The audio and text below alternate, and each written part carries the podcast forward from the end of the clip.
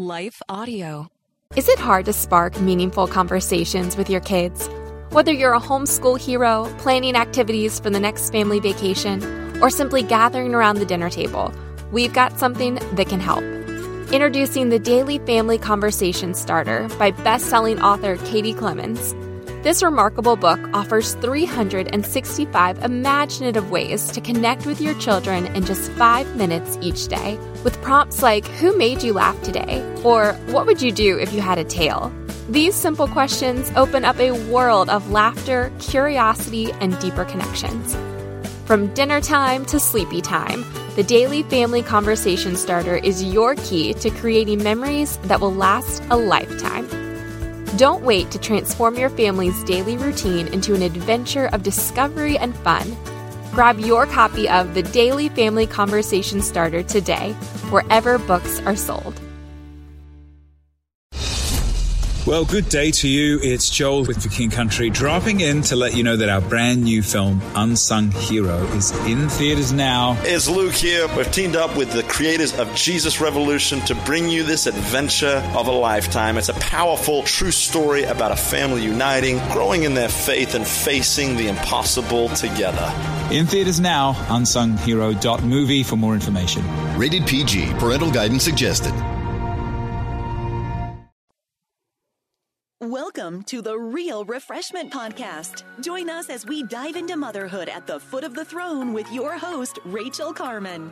If you are tired, overwhelmed, and feeling alone, this is the place for you. A place for real moms with real stories seeking real refreshment found only in the living God. Take a minute to visit rachaelcarman.com and join the community of real refreshment listeners who are taking the dare to be in the Word as a top priority in the journey of motherhood. All right, let's kick off this latest episode of the Real Refreshment Podcast. Here's your host, Rachael Carman. Hey there, everyone. It's another beautiful day in Carolina, and I am here to continue on in our discussion and study of the Gospel of Mark. We will pick it up today in chapter 6 right after this. Okay, the Gospel narrative according to Mark continues, and we pick it up this time at the beginning of chapter 6. That's our only focus. All 56 verses in the sixth chapter. And again, we are looking at an active Jesus. We are looking at the Son of the Father sent to pay sin's price, a price that neither you nor me could ever have paid. This is the love of God poured out on all of us. And so we see Jesus coming and living. We've already seen at the beginning of the chapters of Mark that we've already looked through the beginning of his ministry. And we're just walking through this gospel and trying to see what we can learn as we do a really close reading of the gospel of Mark. And we're focusing in on the things that Jesus did. What actions did he do? Because again, I believe that there's so many things that we can learn from studying the life of Christ. After all, we are to be transformed into his image. He is the ultimate example of how we are to live. And so as we look at the book of Mark, knowing that the whole perspective of Christ here in this gospel is the action oriented Son of God. This is Jesus on the move. It would behoove us to really look closely at what we see Jesus doing. And then, secondarily, what does it look like for people to respond to Jesus? And so, we're going to see several of those things in our study today, again, in the sixth chapter. You can go over to rachaelcarman.com and pick up a study guide that studies a little bit more in depth than we're able to cover here in our podcast time together. But let's get started right here in verse 1 of chapter 6. So it says, Jesus went out from there. Remember at the end of chapter 5, he healed Jairus' daughter, right? So after that, it says he went out from there and he came into his own hometown. Now, I just want to ask you, have you ever gone home you know, there's something pretty glorious about going home where you know your way around, where you're known, people know you, you drive by this, you remember when that was just a field, right? You People recognize you maybe when you go into a store or certainly at church. Maybe you even have the luxury of going into your old high school and people recognize you there or an old place that you used to work, right? This is home. It's comfortable. Maybe it's more just going maybe to your parents or to a lake house or a beach house or a place you often vacation together. There's really nothing like going home. And so that feeling that you and I experience, and I've got to tell you, I love it when my kids come home. Now that we've launched all seven, there's something very sweet and dear in anticipating them coming home. And when they're actually home, the memories we share, the laughter that rings through this house, it's a glorious thing. And so Jesus had that experience. Right here at the beginning of chapter 6, we see it says that he came to his own hometown and his disciples followed him. Over and over and over, we see in the Gospels the disciples following, following, following. And that is the same thing that we are invited to do every day to just keep following Jesus. And if you dare to study that, if you dare to trace where they followed him, the circumstances, the people they met, the challenges, the obstacles, the confrontations, sometimes he was welcome. Sometimes the situation turned dark and dire, and sometimes it was surprisingly positive. Just looking at all of the different situations that the disciples followed Jesus into, there's a real lesson there for you and me because far too often you and I think that if we're following Jesus, everything's just going to a rose path, and and that's not true. There were many challenges that the disciples faced, but I would say to you that very often what we see in the example of the disciples is that they were just focused on following Jesus. So sometimes they knew where they were going, sometimes they suspected what was going to happen, but very often I believe they were surprised by what actually transpired. So here's another occasion it just simply says, and the disciples followed him. And so on the Sabbath, here we are on another Sabbath. Again, I've already assigned that as homework to look at all of the different Sabbaths that Jesus ministered. What did he do? Who was with him? What was the response? Here's another one. It says, Another Sabbath, and he began to teach in the synagogue, and many listeners were astonished. But as we continue on, it kind of turns. They started to say things like this. I'm picking up now in the, uh, still in verse 2. Where did this man get these things? And what is this wisdom given to him? And such miracles as he's performed by his own hands. Isn't this the carpenter, the son of Mary, the brother of James and Joses and Judas and Simon? Aren't his sisters here with us? And they took offense at him. I think this is a significant passage for us to look at today because very often this is our response to Jesus. Basically, the crowds are saying, yeah, you know, what he's saying is really remarkable. But who does he think he is? I mean, this is the carpenter's son. I mean, that's his mom. We know his brothers and his sisters. They're here with us. I mean, this is this is just Jesus. What what's this? And they were offended all too often you you and I think we know who Jesus is. And there are occasions when he does, says, or requires something of us as we study his word and his life that is offensive to us because we take the stand, well, Jesus wouldn't ask me to do something hard. Jesus wouldn't ask me to do something uncomfortable. Jesus wouldn't ask me to do something I didn't want to do. And we're offended because he does. He does consistently ask us to step outside of our comfort zones. He does consistently ask us to do things that we don't want to do, like die to ourselves and serve others. That's exactly what he asks us to do. And yet, we often, even when we get who he is, will be offended that he would ask us to do that. But he hasn't asked us to do anything that he himself has not already done. He laid down his life on the cross of Calvary to pay our sin debt. He paid the ultimate price.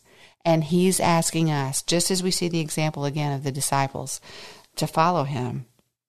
Jesus responds to their offense in verse 4, saying, A prophet is not without honor except in his own hometown and among his own relatives and in his own household. In other words, far too often we settle into thinking we know we've got everybody figured out, right?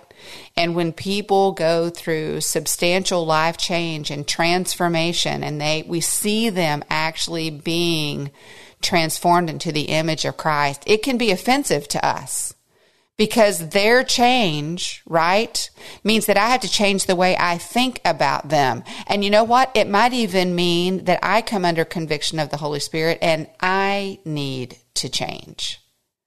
Because you and I want to think we've got everybody figured out, we've got ourselves figured out, and we kind of just want to keep everybody in their boxes. And that's not biblical.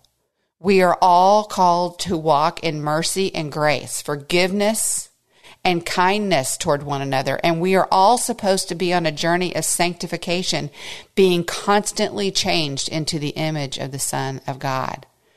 And yet, right here, Jesus goes, Yeah, I, I mean, I come home and y'all don't get who I am or who I'm becoming. And we need to give each other the space to continue to grow and continue to be transformed and changed. We shouldn't all be the same person we were last week or the week before or the year before. We ought to be changing. We ought to be leaning into the molding work of Christ such that people are like, wow, she's changed in the most possible way. Not because we've become arrogant, but because we've become even more humble, realizing, realizing all of the work that's yet to be done in our hearts and our minds and our souls, living in an attitude of gratefulness for what God is doing in and through us. That's the change that He promises, and that's the change we have an opportunity to lean into. It says that in verse 6 that Jesus wondered at their unbelief. Just you can see him just shaking his head going, "Wow. Wow." Moving on then, it says he gathered starting in verse 7 now, he gathers all of the 12 together, Peter, Andrew, James and John, remember all of the disciples he gathers them together to send them out in pairs, and he gave them authority over unclean spirits, and he instructed that they should not take anything with them, but allow all of their needs to be met as they go. So this is really glorious. So we know we know that Jesus has come. He's gathered these 12 as disciples and he's really pouring into them, right? And he knows what they don't know. He knows that he's going to go and he's going to leave them. And so right here, we see right here in the book of Mark where the first time that Jesus brings them together and he sort of sends them out on a mini mission trip to go out and do what you're going to need to do when I actually go back to the Father. But right now, I just want you to go out just for a little bit. And I'm going to give you authority to cast out demons, and I'm going to give you the authority to heal. And then I'm going to call you back to myself. And so that's exactly what happens. They go out, right? And they preach the message of repentance. And they heal people. They cast out demons and they're able to heal the sick. And on the other side of that, right? I'm going to skip a passage and we're going to come back to it. On the other side of that, God, Jesus gathers them back together, right? It's beautiful. It's beautiful. Now there's there's something in the middle of this John chapter 6 that I'm I'm not sure I understand why it's placed here. I believe the recounting itself is significant. So we're going to jump back into this passage. It's verse 14, actually through 29, right after this. Is it hard to spark meaningful conversations with your kids? Whether you're a homeschool hero, planning activities for the next family vacation, or simply gathering around the dinner table, we've got something that can help.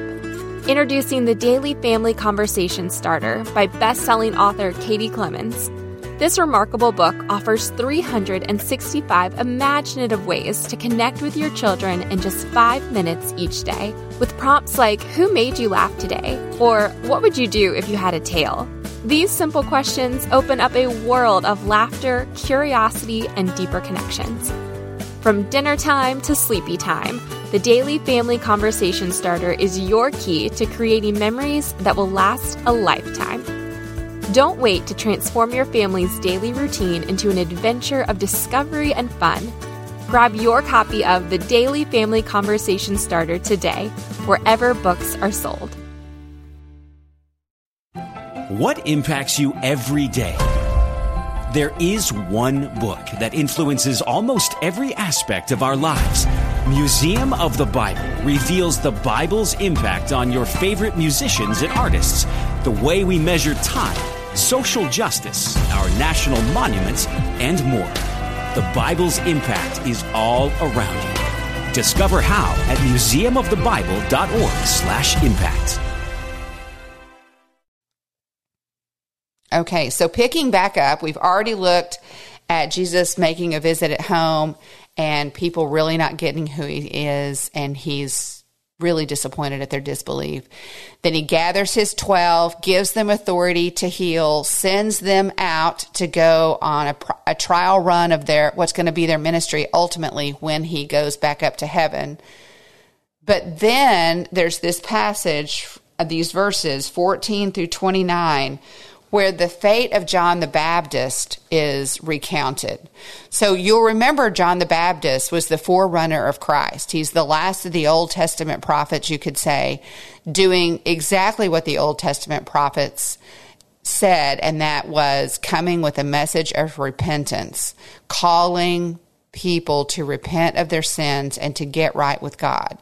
And that's who John the Baptist was. And he did that really, really well. He was the forerunner of Christ and he had his own disciples.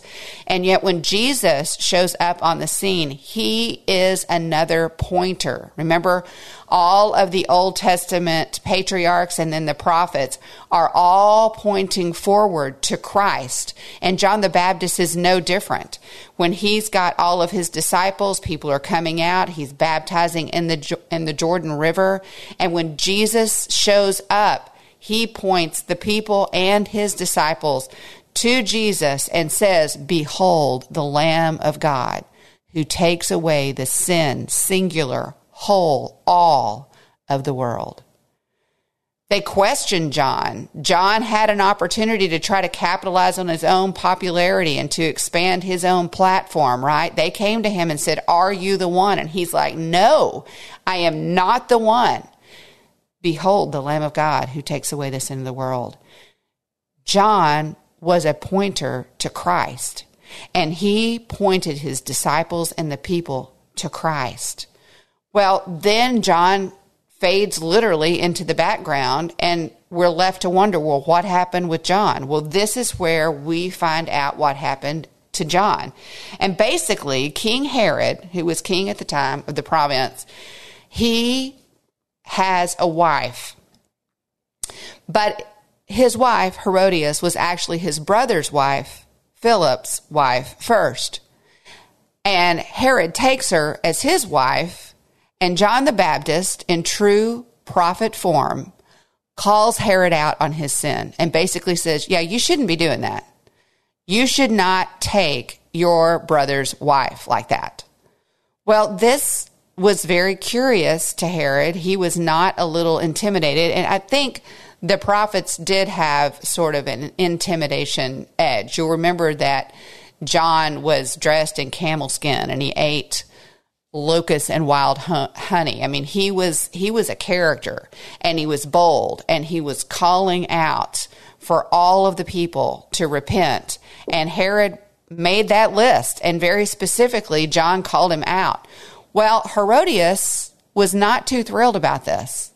And Herod ended up putting John the Baptist in prison. Seriously. And yet he was curious about him.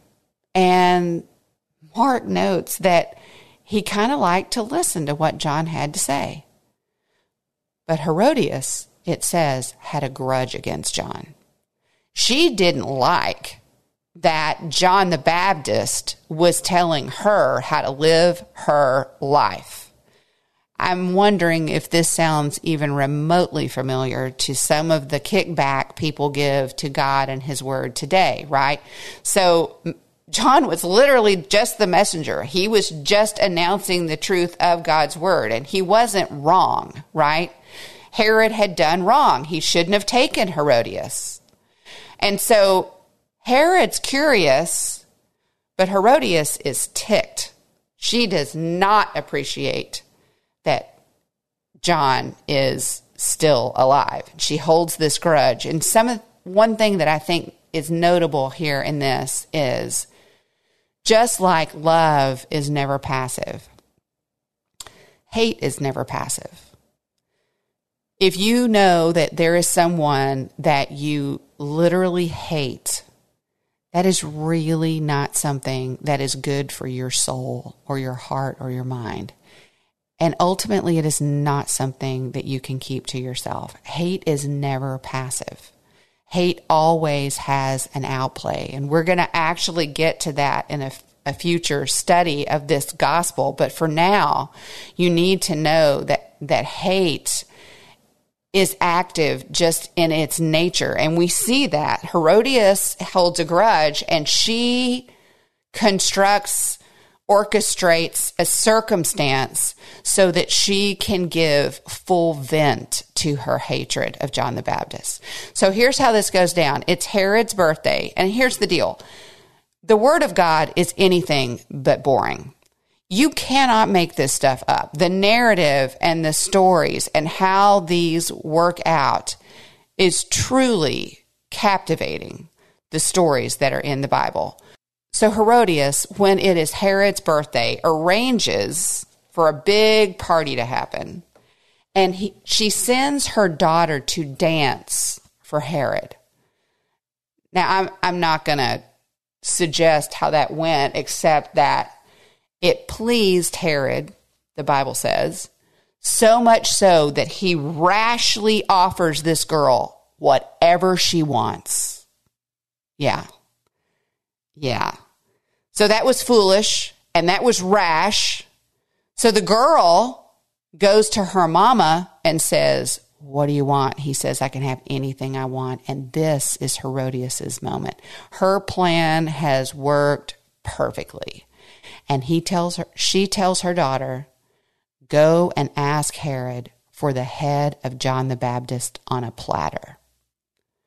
So, this is one of those places where you've heard the phrase, somebody's head on a platter. This is where that comes from. It actually comes from the Bible story of when Herodias manipulated the murder, the execution, the beheading of John the Baptist, using her daughter to dance seductively before Herod. And Herod, not wanting to embarrass himself in front of his party guest, because he had so rashly extended a whatever to this girl, kept his word and sent that John would be executed. So that's this story here in the middle of chapter 6 of Mark. It says then that his disciples, John's disciples, this is in verse 29, heard about his execution and came and took away his body and laid it in the tomb then we pick up, and again, it just seems sort of um, abrupt here because, again, in 7 through 13, Jesus gathers his disciples and sends them out. And then we have this recounting of John the Baptist in these verses. And then in verse 30, it's like we're back to the story.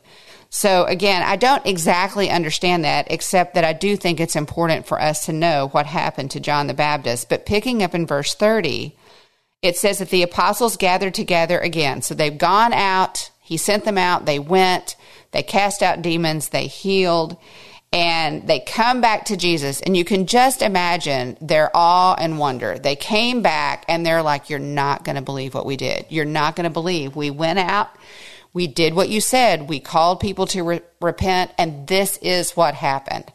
And I can just imagine that they're just overwhelmed. They're just like, oh, wow, wow. And they're just so anxious to tell Jesus everything that happened.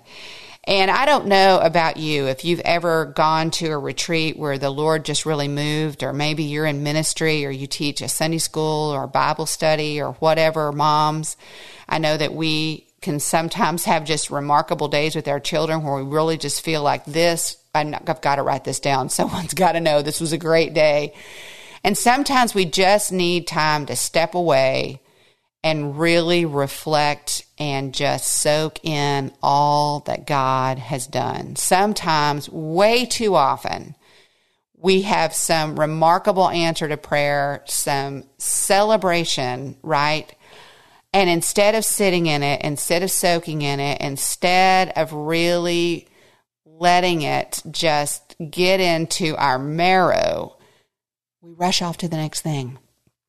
And I find the next few verses just so powerful because I really think this is, if any of us need an invitation to know, step back and soak in the celebration and the answer of prayer and the movement of God, this is it right here.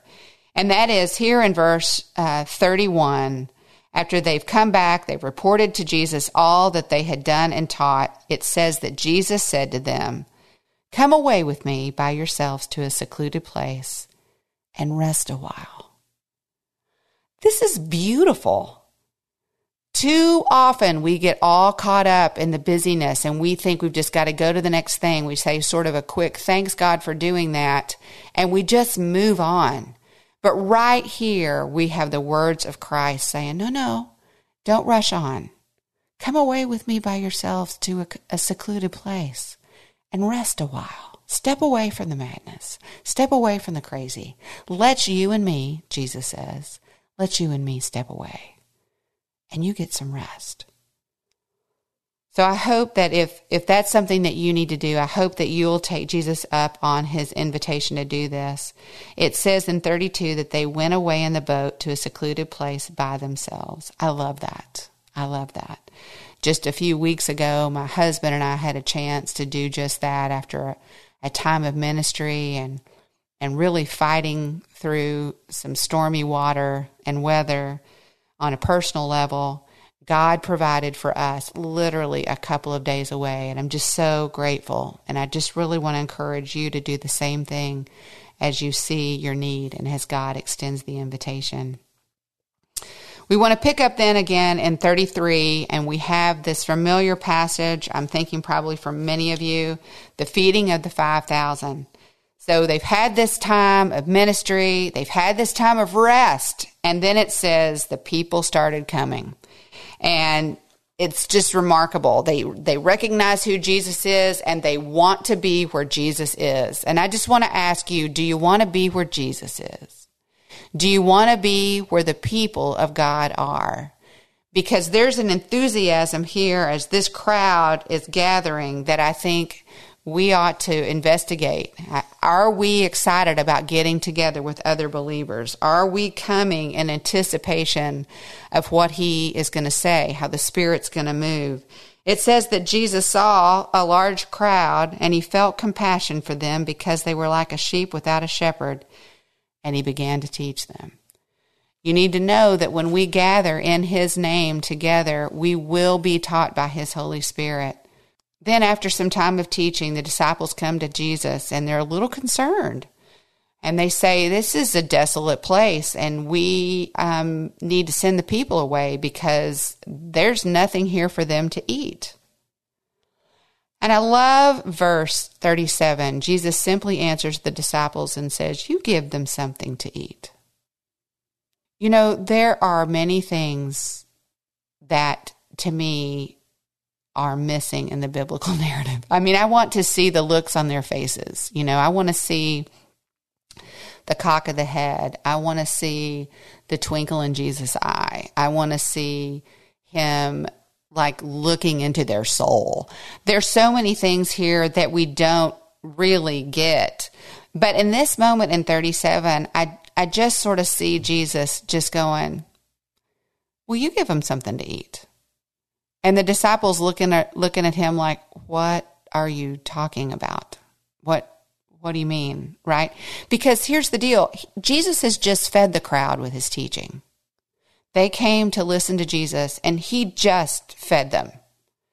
But the disciples respond in the second half of 37 and they say, um, Shall we go and spend 200 denarii on bread and give them something to eat?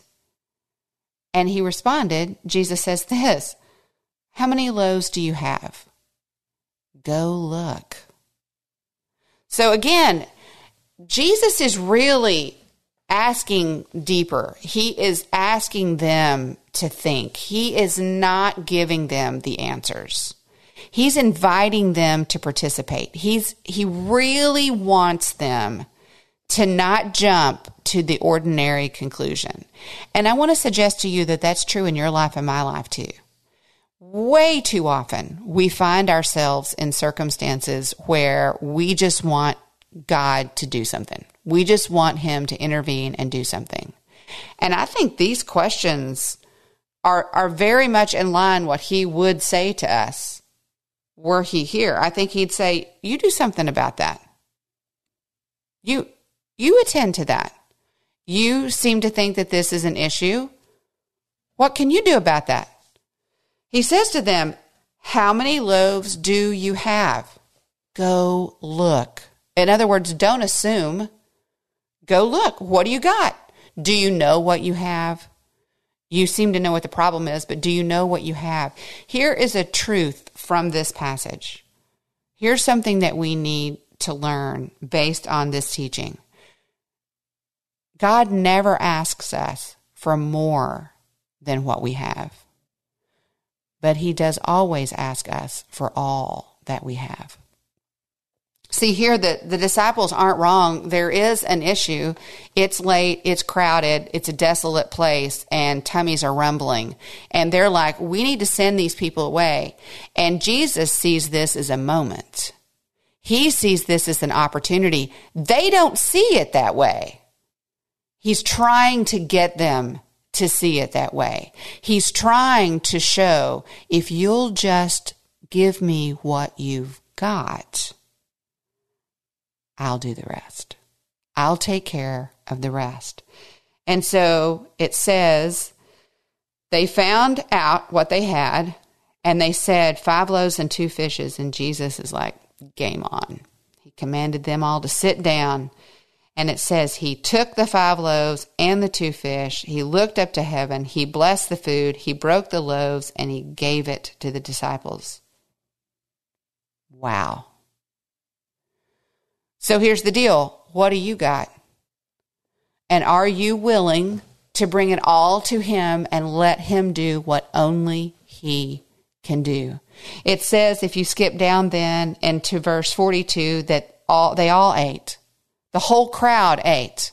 They all ate, but better yet, they were satisfied. But wait, there's more. It says in 43 that they picked up 12 baskets full of broken pieces and also of the fish. 12 baskets full. One for each disciples. This is exceedingly abundantly beyond what they could ask or think. There were leftovers. Wow. I think if you dare to contemplate on it, there have been times in your life where God has gone above and beyond what you could ask or imagine. You were not only satisfied, but there were leftovers.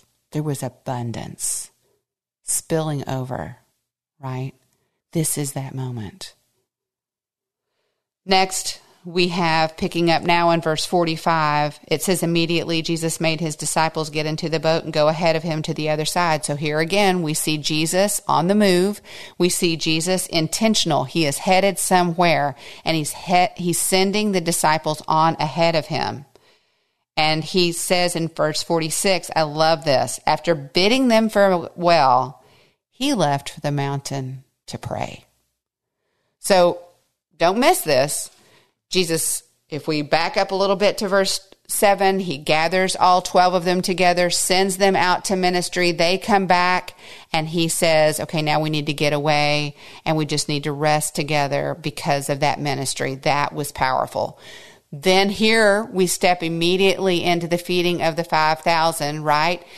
don't miss the fact that Jesus invited the disciples to participate with him in what he was doing, not just in them actually finding out what they had and bringing it to him, but after he did the miracle of the multiplication, he gave it to the disciples. They participated in handing it out to the people. Okay.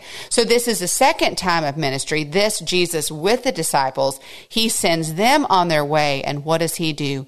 He goes to a secluded place to pray. So this is two examples of the importance and the value of us getting away to spend time with the Father. In 47, it says, when evening came and the boat was in the middle of the sea and he was alone on land. So just to remember where everybody is, the disciples are in a boat and Jesus is on a mountain.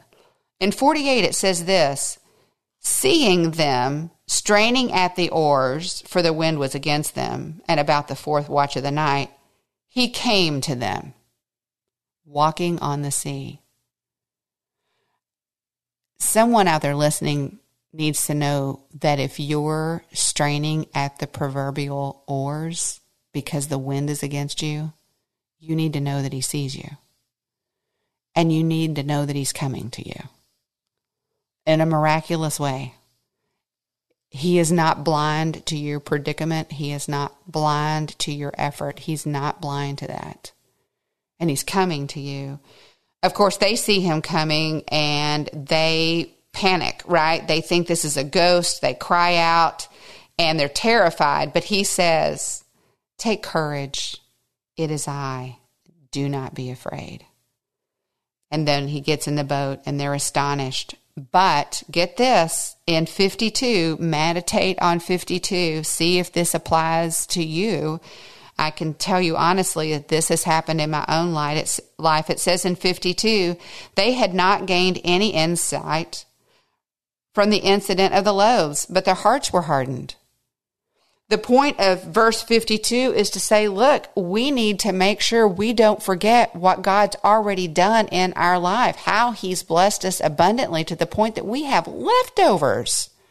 But all too often, we experience a miracle, we experience healing, we experience answered prayer, right? God does the only thing He can do, and that is glorify Himself and grow us. And then we forget it the next time. We don't roll it forward. We don't let it change us. We don't let it influence the way we think or see or act or do, right? And that's what it says here about the disciples. Even now, even just a few verses later, they've forgotten about the loaf and the fishes so quickly. Now we've got them on the other side. 53, it says that they crossed over and they came to another seashore where they moor the boat and they get out and immediately the people recognized him and ran. And they begin to carry and bring people asking him to heal them. Again we end this chapter similarly to how we began. People recognize they see who he is. They want him to do something miraculous. How do we respond to who jesus is? Do we run to him do we fall to his feet? Do we bring those that we know need him because we know he can make a difference in their life circumstance, in their heart? Do we dare to embrace who Jesus is and follow him as his disciples? We'll pick up in chapter 7 next time. Thank you for joining us today. We hope you enjoyed the show. If you have a question or comment, we invite you to send it to info at rachaelcarman.com. And while you're at Rachael's website, check out her wonderful resources, including the Word in Motion Bible curriculum. We want to take a second to thank the team at Life Audio for their partnership with us on the podcast. They've got shows about prayer, Bible study, parenting, and more. If you go to lifeaudio.com, you'll find dozens of other faith centered podcasts in their network. Moms, more than ever, we really do need each other. We need to be challenged and we need accountability in the Word. Thanks for joining us, and we'll catch you in the next episode of the Real Refreshment Podcast.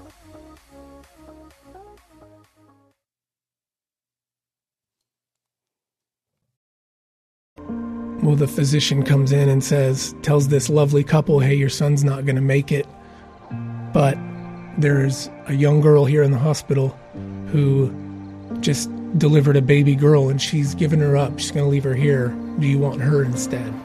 That was chart topper Ryan Stevenson sharing a personal testimony on The Walk, a podcast for worshipers. Join us weekly to hear artists, songwriters, worship leaders, filmmakers, and other creatives tell their stories in the form of a devotional. The Walk can be found on lifeaudio.com or your favorite podcast platform.